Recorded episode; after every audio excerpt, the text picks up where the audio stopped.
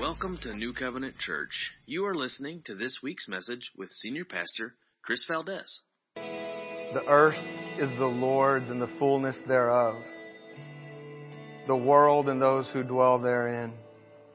Who shall ascend the hill of the Lord, and who shall stand in his holy place? He who has clean hands and a pure heart, who does not lift up his soul to what is false, and does not swear deceitfully he will receive blessing from the Lord and righteousness from the God of his salvation. Who is this King of glory? The Lord, strong and mighty, the Lord, mighty in battle. Lift up your heads, O gates, and lift them up, O ancient doors, that the King of glory may come in. Who is this King of glory? The Lord of hosts. He is the King of glory. That's who you are, Father. You are the King of glory. You're the King of kings and Lord of lords, and we lift up your name in praise. Lord, the whole earth and everything in it belongs to you. Forgive us for making so many other things a priority in front of you, including your own creation. Lord, you are the King of glory. No one else is worthy of honor and power and praise, and we give it to you in the name of Jesus we pray. Amen. Amen. Amen. Well, you may be seated. Thank you for joining us this morning. We're glad that you are with us. If you are a guest, welcome.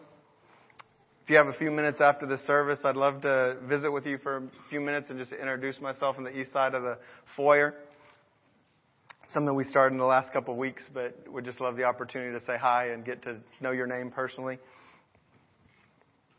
Well, this morning we are going to continue a series that we started a couple weeks ago. It's called Old Church Revival, New Melody. And one thing that I made real clear in the first message is that we're not having a revival. That was something that uh, I mentioned that bothered me as a young kid. That that's not something that you can schedule or something that you can do. Uh, God has to revive His people. It's something that only God can do. And so what this series really is talking about is what is a revival?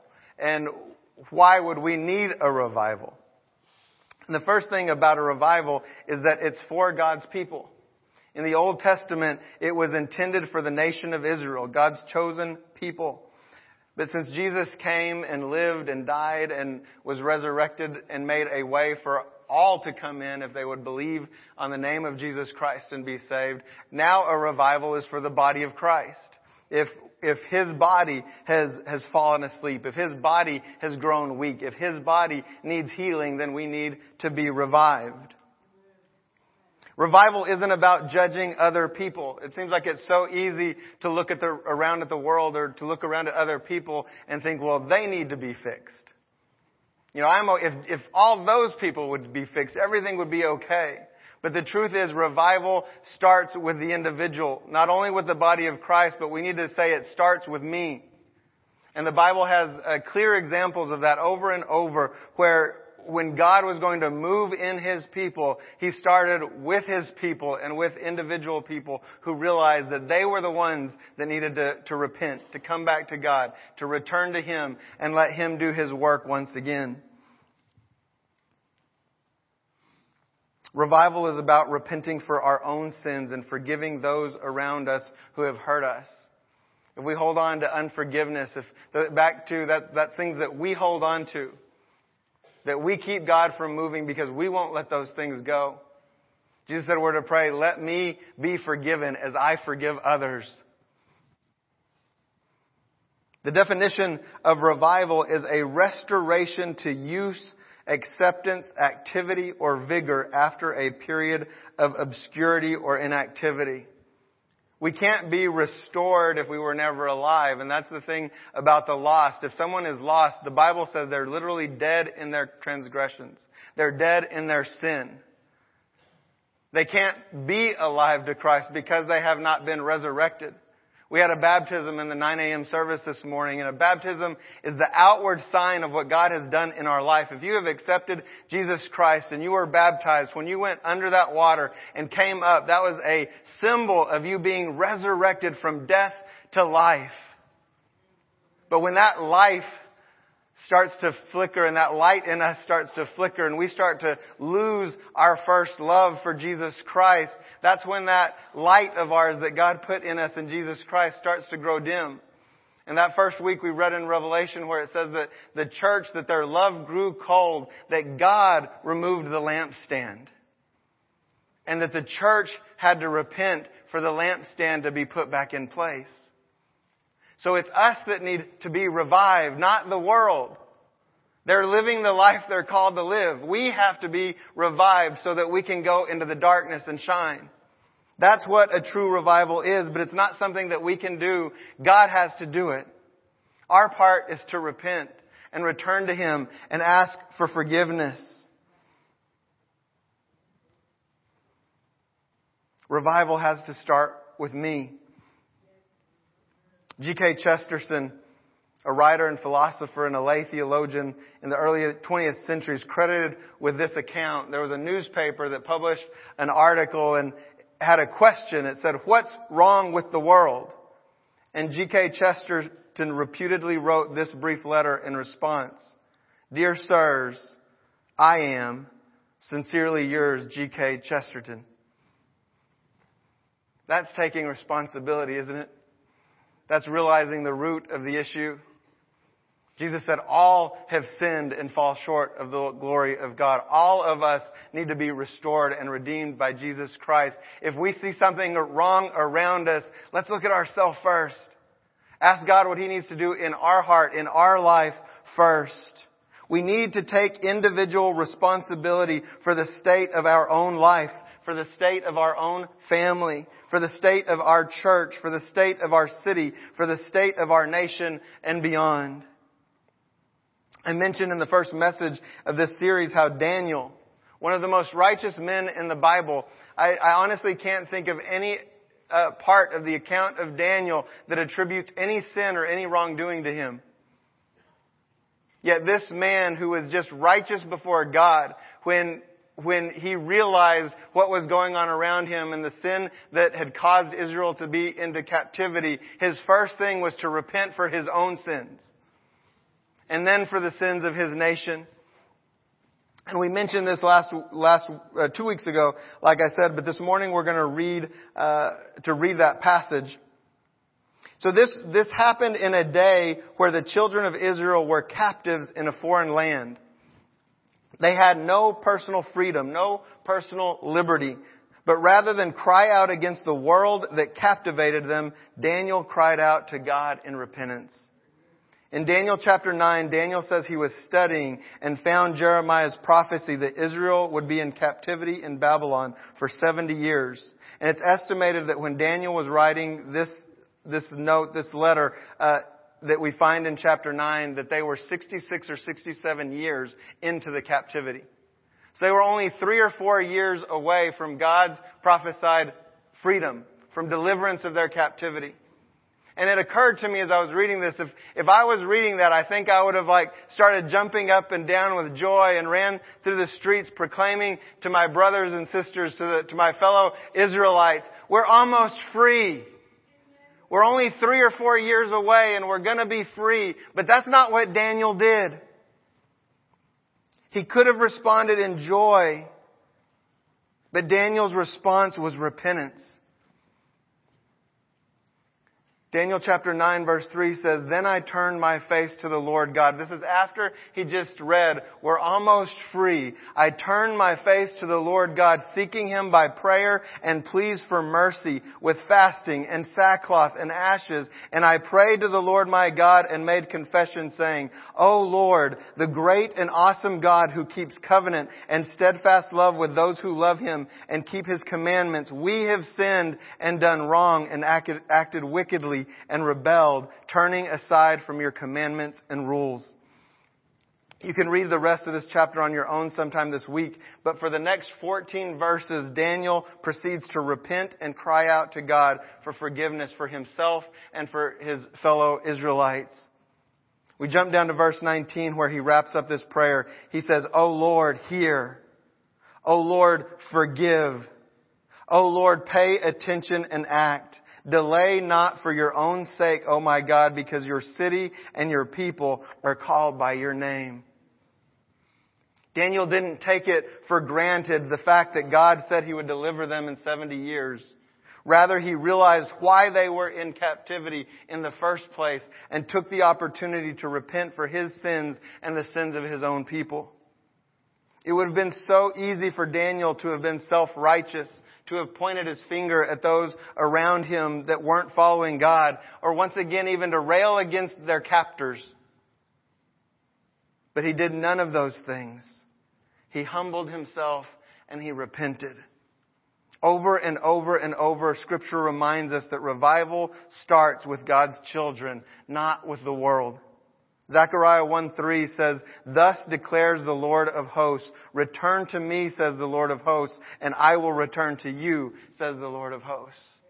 Return to me and I will return to you. Once again, God is talking to His people, His kids, not to the world. In the Old Testament, that was the children of Israel. And in the New Testament, that is every brother and sister in Christ. Another well-known example of this is found after Solomon finished building God's temple. God appeared to him in the night, and 2 Chronicles 7:12 says that God speaking to Solomon, I have heard your prayer and have chosen this place for myself as a house of sacrifice.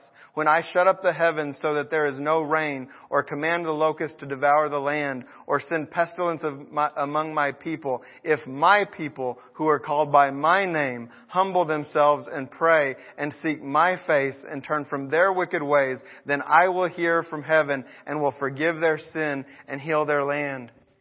God's not talking to the world. He wasn't talking to the unrighteous, unsaved. He was talking to the people of God, to His chosen people. And His word to them were, if my people who are called by my name, when my people humble themselves, when my people pray, when my people seek my face, when my people turn from their wicked ways, then I will hear from heaven and will forgive their sin and heal their land.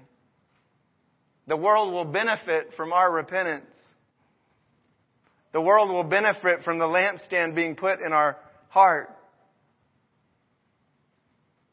But it's only because we've returned to God, because we repented, because we've forgiven those that we've been holding unforgiveness toward, because we've done what we're supposed to do, then God comes and turns the light back on that we can go into that dark world and shine and be a witness that they might come to know Him.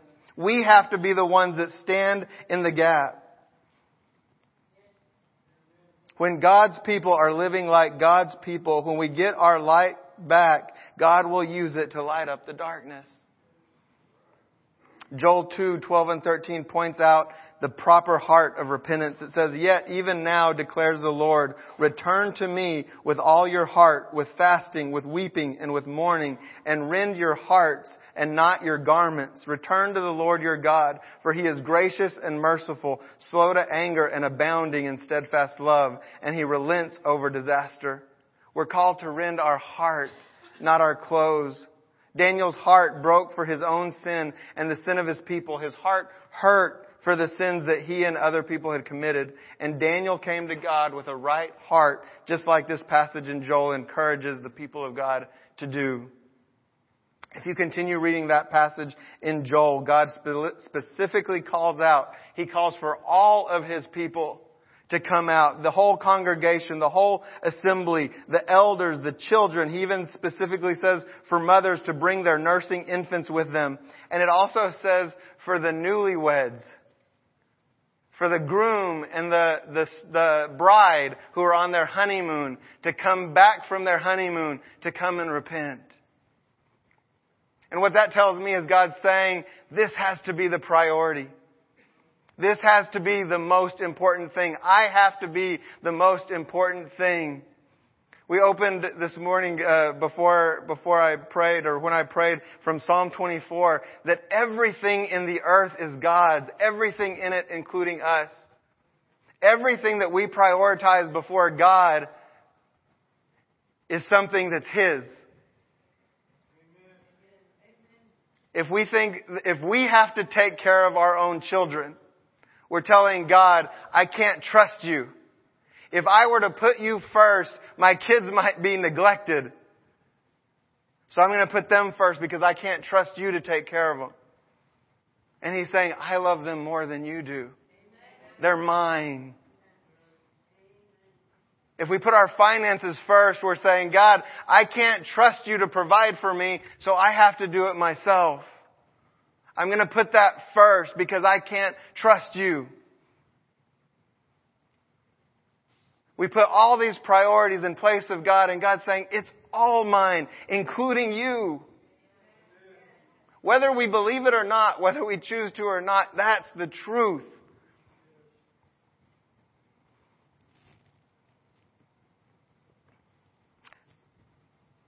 I found a, uh, some great theology yesterday in country music. We were we were coming home yesterday from Colleen, and Candy was going through some things on her phone, and I just heard the audio of it. But it was an amazing account that really broke my heart. It's about Vince Gill.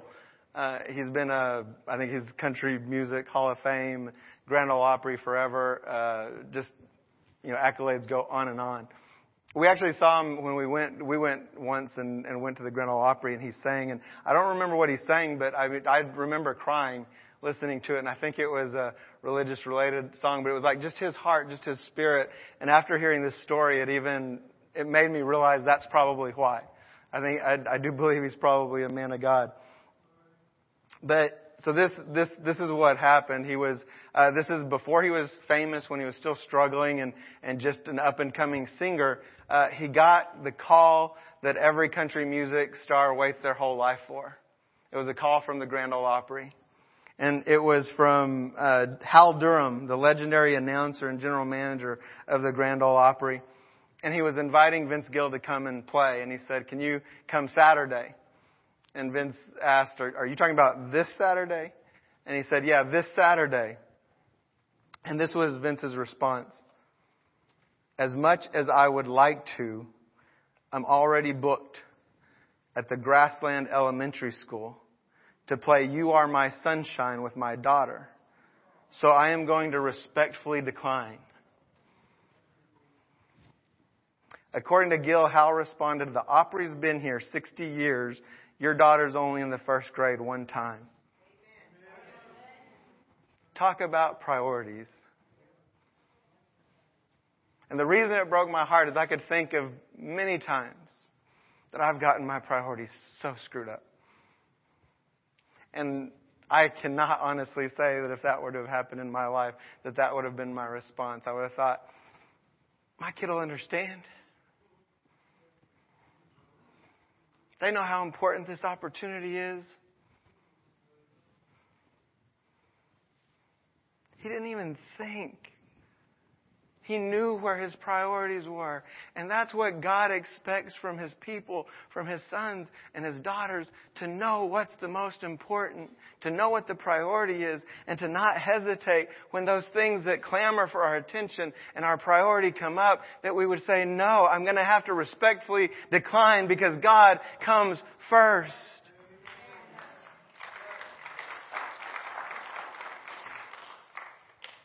And we think that we're gonna lose out or miss out or miss joys. But God, it says if we will put the kingdom of heaven first, if we will put God first, He will give everything else to us. The fullness of joy, wholeness will be complete if we'll put Him first. Everything else will be added. But we doubt and we think, no, I have to take care of myself because I don't know if I can trust you. You can trust Him. And my prayer is that in this series, the Holy Spirit is going to prick our hearts. That we're going to see where we're off in our priorities and that we will repent and that we will ask God for His forgiveness, that we will get our priorities right and will allow Him to transform us, to do what only He can do, because He's the only one that can. The only thing that we can do is come to Him and say, I've got nothing to give, but I need you. Two weeks ago, we read part of Psalm 51. We're going to look at a different part. This is where David was repenting after his sin with Bathsheba and killing her husband Uriah the Hittite, and Nathan has called him out. And in verse 17, David wrote this, The sacrifices of God are a broken spirit, a broken and contrite heart. Oh God, you will not despise. There's no defending David's actions. And what we find here is David didn't defend them either. His heart broke before God. The Bible and all of human history is filled with accounts of men and women who refused to humble themselves even after their sins had been exposed. God is seeking hearts that are seeking Him. Hearts that put Him first. Hearts that are willing to repent for their own sin and the sin of their brothers and sisters in Christ. Remember that the definition of revival is restoration to use, and every revival starts with the body of Christ. Before we close, I want to share some history and testimony from previous revivals. The Bible says that testimonies will stir our faith up, will encourage us, and this first one comes from a book called Lectures on Revival. It was written by a group of Scottish ministers and published in 1840. These ministers were documenting what had occurred leading up to and during the Second Great Awakening, which had lasted from 1800 to 1840. One contributor wrote of the things that led up to this revival. He wrote, the attention of the church was earnestly called to the subject of, of revival in sermons. But once again, they knew that the revival was for them, not for the world, that they were the ones in need of revival. The second thing he wrote is the stories and testimonies of what glorious things the Lord had wrought amongst us, which our fathers had told us of, were recovered from neglect and sent through the length and breadth of the land. They reminded themselves of what God had done before. If you are a son or daughter of God, think about what God has done in your life. Think about how he changed you and transformed you. Don't forget, remind yourself. David said, I would encourage my own soul. Encourage yourself by remembering what God has done. And that's what they did. They remembered what God had done and it encouraged their faith that as bleak as things looked around them right now, that God was powerful enough and strong enough to do it again. The people were stirred up to private, family, and public prayer for revival. And perhaps there was no Christian church in the land which there was not a constant prayer made that the Lord would visit and refresh his heritage which was weary. At the beginning signs of this great revival, so back to the 1800 before it started, he wrote this, the time prayed for has begun to appear. The day longed for has broken. The windows of heaven have rained, at least on fleeces long spread in dryness, and many are surprised. And that was the beginning of what would be 40 years of revival. Not just in the church. Once the church was revived, it literally revived the world. And after the second great awakening, you could say that things calmed down again. We talked about that two weeks ago, that Jesus in Revelation is talking to the church that grew cold, that lost their first love. And I mentioned how our witness can get cold, get calm. We, we get used to it. You know, it's like when, when we first met our spouse and we were all excited and, and dated and we put them first above everything, but then after years and years of being together, we're just like, oh, you know, they're just there. We take them for granted. And if we don't keep that relationship alive, if we don't actively pursue making it stronger, the same way that we have to in our relationship with God, it will grow cold. And so after that 40 year revival in the next 60 years from 1840 to 1900, the church once again had their light diminish and they were once again in need of revival.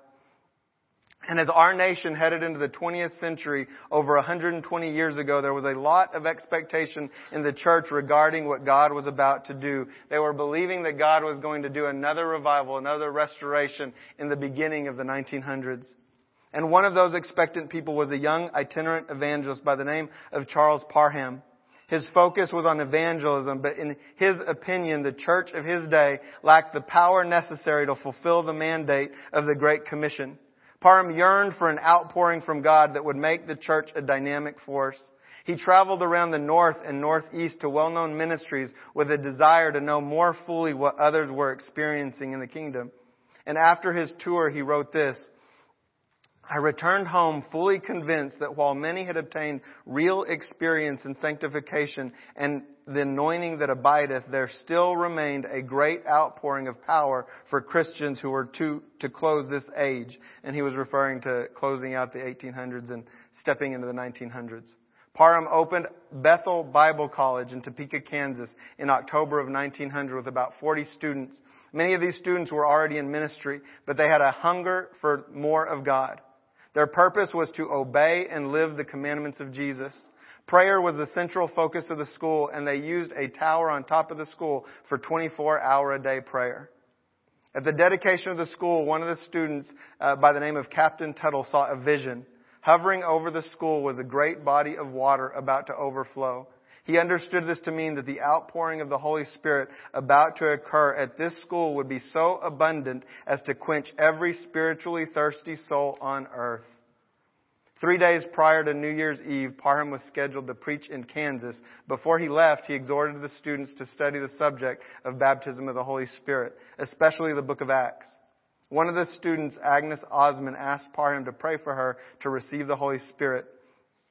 This was after he returned. He was hesitant at first, but finally consented, and here's what he wrote describing what occurred. Humbly, in the name of Jesus, I laid my hand upon her head and prayed. I had scarcely repeated three dozen sentences when a glory fell upon her. A halo seemed to surround her head and face, and she began speaking in the Chinese language and was unable to speak in English for three days. This event fanned the flames of spiritual desire in Parham and the others at Bethel. They suspended the normal activities of school and set aside an upper room where they waited on the Lord in prayer for their personal Pentecost. On January 3rd, while the students continued to pray, Parham went to preach at the Free Methodist Church in Topeka. He shared what was happening at Bethel and predicted that when he returned that evening, the entire school would have received the Holy Spirit. And that's just what happened. And when he knelt down to pray with them and asked God to give him the Holy Spirit as well, this was God's answer. If you will be willing to withstand the persecutions, the hardships, the trials, the slander, and the scandal that it will entail, the full blessing will be given to you. And his response was, Lord, I will. Just give me this blessing. And this started a renewal of the gift of speaking in tongues that had been questioned by many whether it even still existed or not. Many believed that it ended with the apostles. Parham would also play a role in discipling William Seymour just six years later. And William Seymour was an African American pastor who would be at the epicenter of the Azusa Street revival, which had worldwide implications. And we're going to take a closer look at Pastor Seymour and the Azusa Street revival next Sunday. That, that started the actions and that did spread, if you read about that, it spread during those six years and, and the Holy Spirit was moving during that time. But then it was his relationship with the Pastor Seymour and then through his ministry at Azusa Street in California that then ignited another worldwide revival.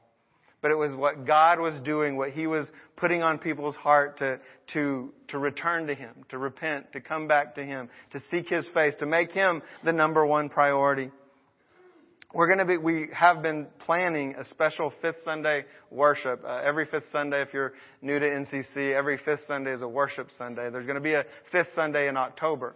And for that worship Sunday, uh, we're going to include a time of testimonies from people that have been part of New Covenant since the beginning. And they're going to share testimonies of what God has done here. Not not to get an expectation that God is going to do what He did in the past again, but to stir our faith for what God is doing today, what He's doing right now, and what He's doing in and through His people for the world. We're believing that He is going to, to revive His body, the body of Christ. And as I said two weeks ago, I really pray, my prayer is that this will be the last time we need reviving that we can stay passionate this time, that we can stay on fire, that we won't need revival again. But it starts with us. We need to repent. We need to pray. We need to spend time in silence and solitude in the presence of God. And we need to take responsibility for ourselves as Daniel did. It starts with us. And it starts with me. Will you bow your head and pray? I'm simply going to pray the prayer that Daniel prayed. Oh Lord, the great and awesome God who keeps covenant and steadfast love with those who love him and keep his commandments. We have sinned. I have sinned and done wrong and acted wickedly and rebelled, turning aside from your commandments and rules. Oh Lord, hear. Oh Lord, forgive. Oh Lord, pay attention and act. Delay not for your own sake, oh my God. Because your city and your people are called by your name. Father, we acknowledge that we are in need of revival, not the world. They're dead in their trespasses, as your word defines it. It's us, the body of Christ. We need to be revived by you. And we know that you're the only one that can do it. Father, we repent for our sins. We repent for getting our priorities all messed up. Lord, restore our first love with you. We ask this in the name of your Son, Jesus Christ. Amen.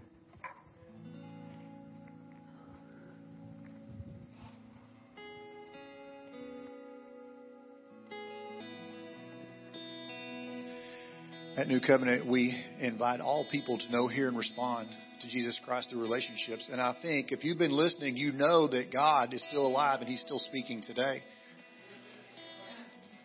We would like to hear what God's saying to you, and the best place to do that is to get involved in a small group. Share with your brothers and sisters what God is telling you. Listen to what God's telling them. That's what you need to do. So if you go to newcovenantlampasas.com or download our Church Center app, you can see all our small groups. I won't have to sit here and tell you about all of them, and y'all can go to lunch earlier. Pastor Daryl, where there he is. Pastor Daryl has a, a very special message he'd like to share with y'all. Thank you for being here. Please go online, get involved in a small group today. It's scary when Pastor Daryl's going to share something with you, isn't it? yeah. Uh, remember, Pastor Chris is going to be out in the foyer if you'd like to visit with him, especially those of you that are visiting with us today or are new to New Covenant. Uh, just one quick announcement that I need to make. Um, years ago, the elders instituted a policy that when full-time ministers at New Covenant uh, reached seven years of service, that we would provide for them a sabbatical to re- rest and refresh. In August, the last week of August, Pastor Chris' seventh year was completed here at uh, New Covenant. And so the uh, elders have been encouraging him for the last year to uh, mark a time to take a sabbatical. And so he's never done this before but I'm excited because I know how much it's going to mean to him as a minister because of your love for, for and the elders' love for ministers. Uh, starting September 26th, that's next Monday, not this. Pastor Chris will be here to preach next Sunday, and then Pastor Chris will be out of ministry to New Covenant for six weeks. All right? That means he's going to use this time to be away from the duties and ministries until November the 7th. It's a time for him to rest and refresh, to hear from God. And my prayer is to experience the revival that he's talking to us about. Now, your part in this is we're asking you to give Chris this time outside of ministry. That means don't call him. Don't text him. So let me tell you, text God and call God on Chris's behalf. And so, uh, please, uh, he'll be here next Sunday. Uh, but uh, starting Monday after next Sunday, he's going to be gone for six weeks. I'm encouraging. How many of you want to experience a personal revival? I want to experience while he's gone for six weeks that we experience what he's going to be experiencing for six weeks with the ministry of the Holy Spirit. So we want to be here praying for him and doing that. And I want to commend the elders that want to treat our ministers with this kind of love. And thank you for this because this is very important in the life of the ministry of New Covenant Church. So let me pray for you. And like I said, you can go to lunch early. Not lunch. You won't be early. You'll go to lunch on time. Father, we bless you and we thank you. Thank you for Pastor Chris and Candy and their family and what they mean to us. And we can't believe it's been seven years already because you're doing a, a, new thing. And Lord, I, I commend, I commend them to you to fill them afresh and anew and give them rest and peace and joy in the Holy Spirit. Father, I pray for this congregation that you would pour out your Spirit upon us, that we would experience revival. And Lord, and, and literally can't wait to see what God's going to be doing in our midst because we're putting you first. And we give you praise and honor in Jesus' name. Amen. Thank you for listening to this week's message.